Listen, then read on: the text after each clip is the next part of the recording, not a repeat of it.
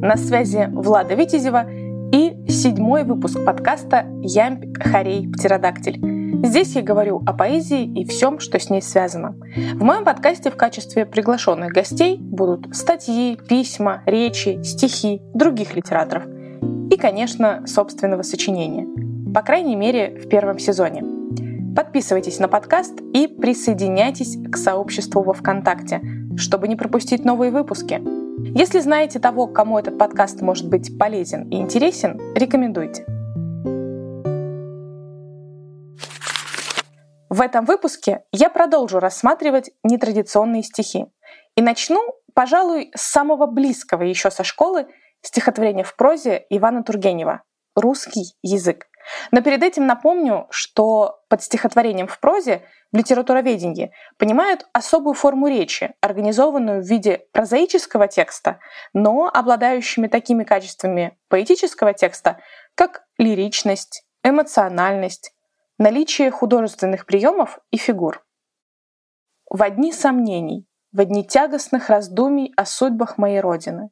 Ты один, мне поддержка и опора — о великий, могучий, правдивый и свободный русский язык.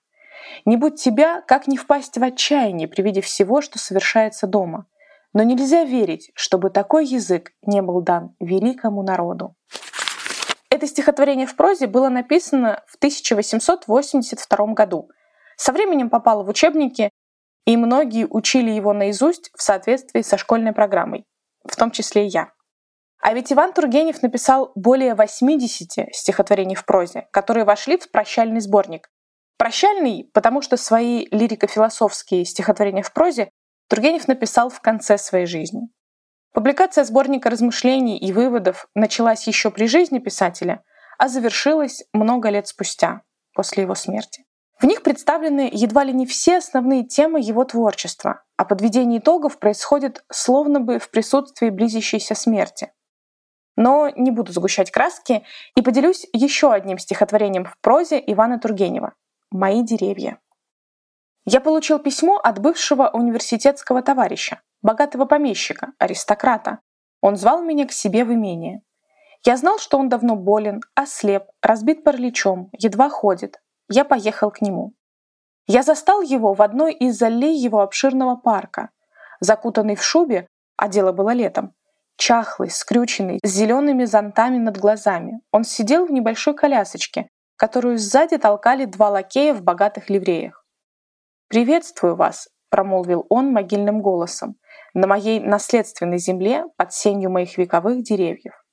Над его головой шатром раскинулся могучий тысячелетний дуб.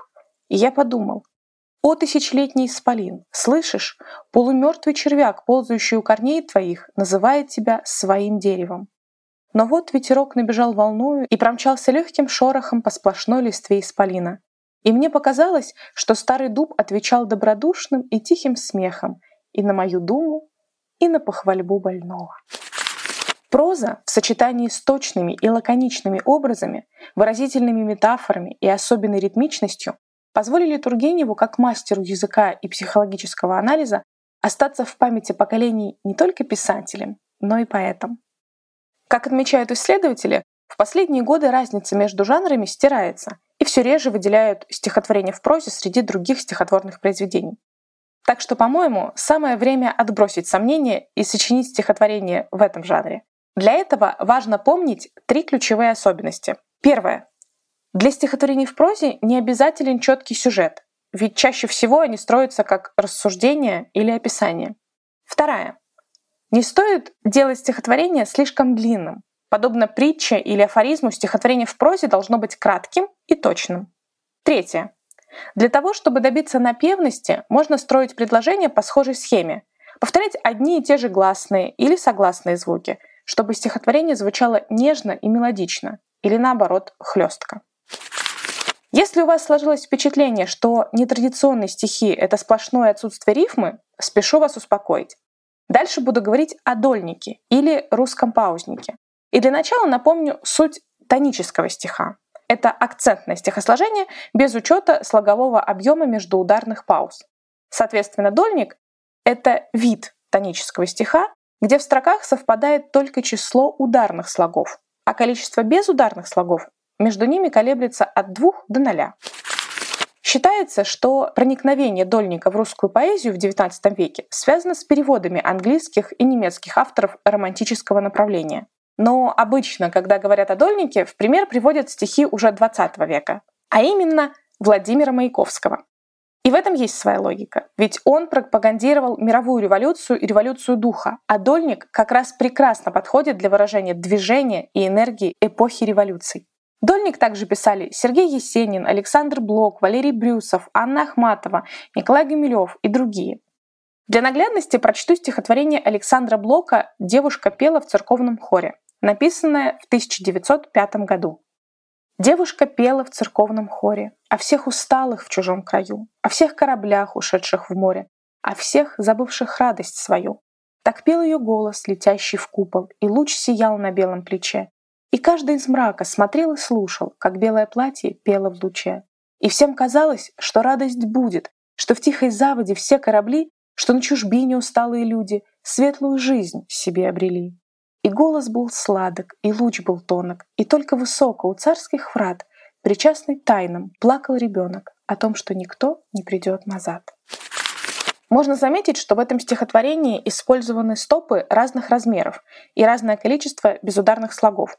Именно поэтому это дольник, а не какой-то другой видоизмененный села-ботанический размер. Из дольника, конечно, можно сделать чистый силоботанический размер, в котором ударные и безударные слоги чередуются в определенном порядке, неизменном для всех строк стихотворения. Например, в первой строке «Девушка пела в церковном хоре» можно добавить недостающий для чистого четырехстопного дактиля один безударный слог. Тогда, как вариант, получится «Девушка пела в молитвенном хоре». Завершая разговор о дольнике, приведу еще один пример стихотворения Анны Ахматовой «Вместо мудрости – опытность» пресное, написанное в 1913 году. Вместо мудрости — опытность, пресное, неутоляющее питье, а юность была, как молитва воскресная, мне ли забыть ее?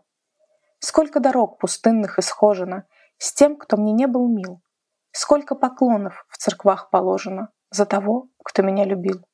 Стало забывчивей всех забывчивых, тихо плывут года, губ нецелованных, глаз неулыбчивых. Мне не вернуть никогда. Говоря о нетрадиционных стихотворениях, отдельно затрону однострочную поэзию. И начну с названия. Моностих — это стихотворение, которое состоит из одной строки.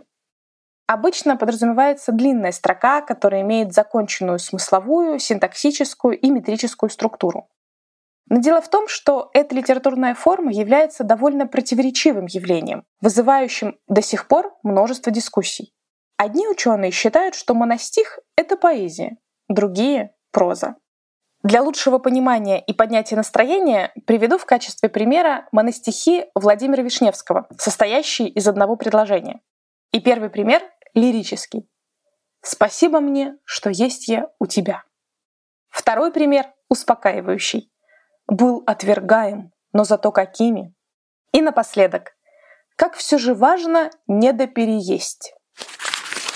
Как мы убедились, моностих представляет собой организованное произведение, которое состоит из одной строки, имеет в основе образ и обладает интонацией автора.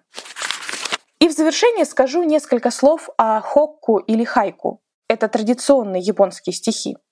Хотя у них и нет рифмы, они звучат мелодично и наполнены глубоким смыслом. Любопытно, что хайку выросла из простого развлечения крестьян в придворное стихосложение, и до XVII века на сочинение хайку смотрели как на игру. При дворе каждого китайского и японского императора был поэт, который слагал хайку. Часто такие поэты были выходцами из простых семей, но их поэтическое мастерство было на высоте, и император даровал им богатство и титулы. Серьезным жанром хайку стал с появлением на литературной сцене поэта Мацуо Басё. В 1681 году он написал знаменитое стихотворение о вороне и совершенно изменил мир хайку. Прочту его литературный перевод. На голой ветке ворон сидит одиноко, осенний вечер. В буквальном переводе и с учетом написания в одну строку, как записывают хайку японцы, получится предельно краткое высказывание – На сухой ветке ворон сидит, осенние сумерки. Если решите написать хайку, рекомендую воспользоваться советом классиков. Нужно не описывать, а называть вещи. Буквально давать имена вещам, наунору, предельно простыми словами и так, словно называешь их впервые. В конце выпуска прочту хайку собственного сочинения. Вальяжно стоит, зная цену себе, бутылка вина. И пока каждый из нас определяется, какое из озвученных стихотворений понравилось больше, предлагаю продолжить знакомиться с разнообразными вариантами стихосложения. О танко, сэмплировании, найденной поэзии и любимом с детства вредном совете расскажу в следующем выпуске. До встречи в эфире!